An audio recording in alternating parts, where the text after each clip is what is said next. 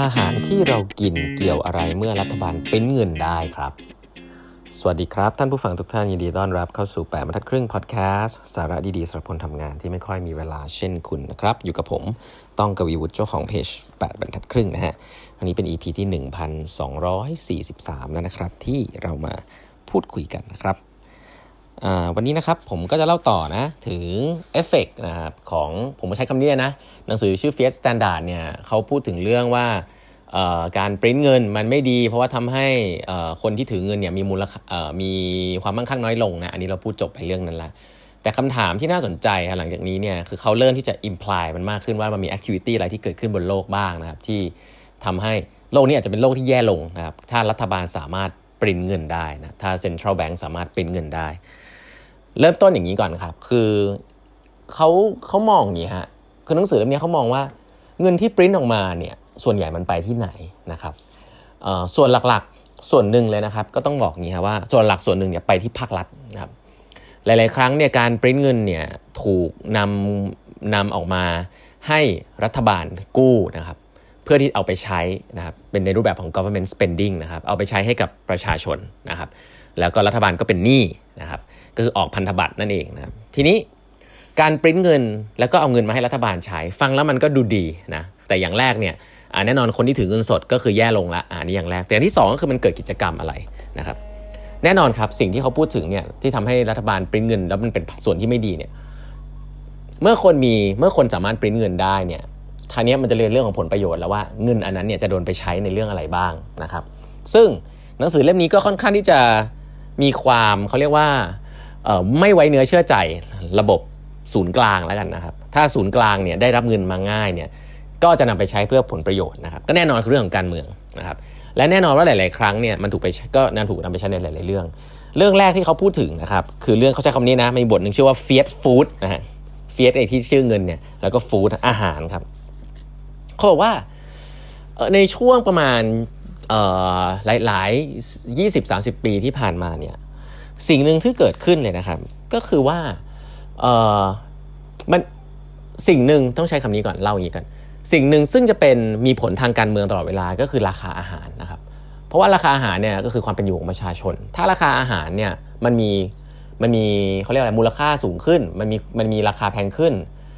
เมื่อไหร่เนี่ยรัฐบาลจะอยู่ยากนะครับเขาเรียกว่าข้าวยากหมากแพง เพราะฉะนั้นเนี่ย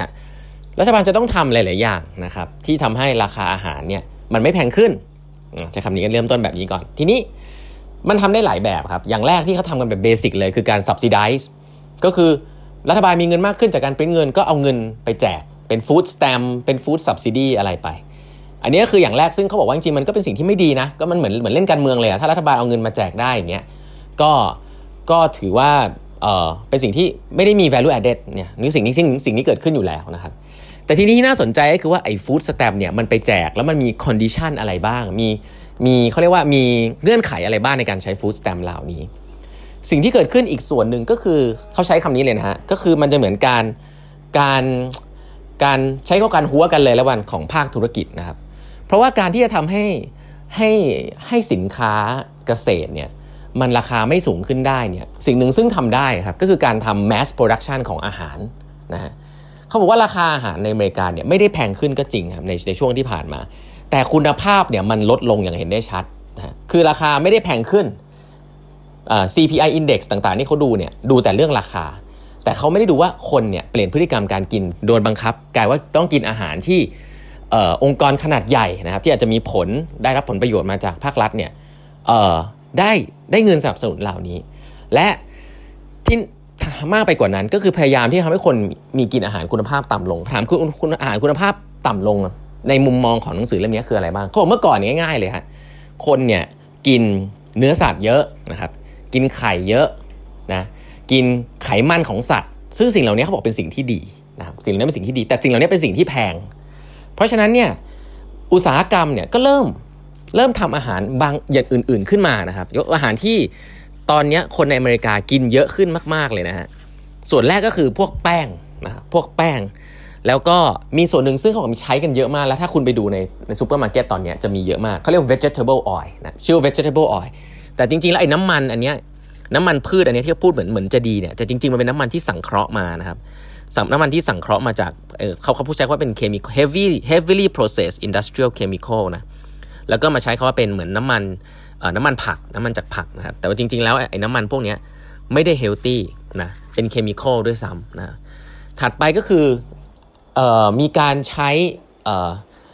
เขาเรียกว่าอะไรสารให้แทนสารแทนความหวานแล้วกัน สารแทนความหวานแทนน้ำตาลนะครับที่มาจาก processed corn ครับข้าวโพดนะแล้วไอไอตัวเนี้ยมันเอามาทำอะไร มันเอามาทำ HFCS นะฮะ High Fructose Corn Syrup ถ้าหลาย ๆ ท่านไปไปไปเห็นเนี่ยจะพบว่าเป็นสารให้ความหวานแทนน้ำตาล ซึ่งมีคนมีอาหารหลาย ๆ ประเภทเนี่ยใช้เยอะมากครับเป็นอาหารสำเร็จรูปนะไม่ได้ไม่ได้ใช้น้ำมัน ไม่ได้ใช้น้ำมันสัตว์ละไม่ได้ใช้ไขมันของสัตว์ละแต่ใช้สิ่งเหล่านี้แทน สิ่งเหล่านี้เนี่ยทำให้เป็นการทำร้ายสุขภาพนะครับทำร้ายสุขภาพ แต่ว่ามีการโปรโมทว่าสิ่งเหล่านี้เป็นสิ่งที่ดีดีกว่าไขมันสัตว์นะครับทำให้คนเนี่ยกินสิ่งเหล่านี้เข้าไปมากขึ้นนะครับ แล้วก็ถั่วเหลืองนะครับจริงๆ ถั่วเหลืองที่โดน process มาก็มีการกินมากขึ้น สิ่งเหล่านี้ก็ไม่ดีต่อสุขภาพนะครับแล้วก็พวก low fat food ต่างๆนะครับที่แน่นอนไม่ใช่ไขมันสัตว์นะครับแต่ว่ากลายไปใช้ไอตัว seed oil ตะกี้ที่พูดถึง หรือแม้แต่ไอตัว high fructose corn syrup สิ่งเหล่านี้เนี่ยอะรวมถึงสุดท้ายคือพวกแป้งแล้วก็น้ำตาลนะเขาบอกสิ่งเหล่านี้เนี่ยมีราคาถูกมากขึ้นจากระบบ industrialize ของบริษัทอาหารนะครับ และถัดไปก็คือว่าบริษัทอาหารก็พยายามจะ influence รัฐบาลให้ให้การศึกษากับคนว่าสิ่งเหล่านี้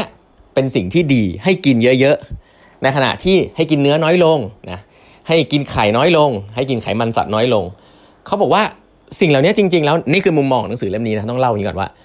โภชนาการจริงเป็นยังไงไม่รู้แหละแต่เขาบอกเรื่องนี้เป็นเรื่องการฮั้วกันถึงในระดับที่เป็นภาครัฐ องค์กรขนาดใหญ่นะครับ แล้วก็ เพราะนั้นภาครัฐนึกภาพแจก food stamp ว่าสามารถที่จะลดราคาอาหารพวกนี้ได้เอาไปซื้ออาหารพวกนี้ในขณะเดียวกัน ภาครัฐก็ได้รับการ influence นะครับได้รับการ influenceจากจากบริษัทขนาดใหญ่ว่าเนี่ยถ้าจะทำอาหารให้ถูกลง ก็ต้องกินอาหารพวกนี้แหละนะครับเพราะนั้นต้องให้การศึกษาใส่เข้าไปในหลักสูตร บอกประกาศประกาศว่าสิ่งเหล่านี้เป็นสิ่งที่ดีนะครับสิ่งที่ภาครัฐจะได้ก็คืออาหารที่ถูกลงจริงๆนะครับแต่คุณภาพแย่ลง แต่คนก็จะรู้สึกว่า เออแบบนี้ดีนะฮะ ส่วนองค์กรธุรกิจก็ได้กำไรไปด้วย นี่คือผลจากการปริ้นเงินนะครับนี่คือเกิดจากการปริ้นเงินที่เงินเนี่ยเอามาเอามาทำเขาเรียกว่าอะไร subsidize เอามาสามารถ subsidize ค่าอาหารได้นะครับ โดยที่คุณภาพอาหารเนี่ยลดลงไปนะครับ แล้วก็มีคนได้ประโยชน์แบบนี้ ก็เกิดจากเพราะว่าเงินมันเฟ้อและมีการปริ้นเงินนั่นเอง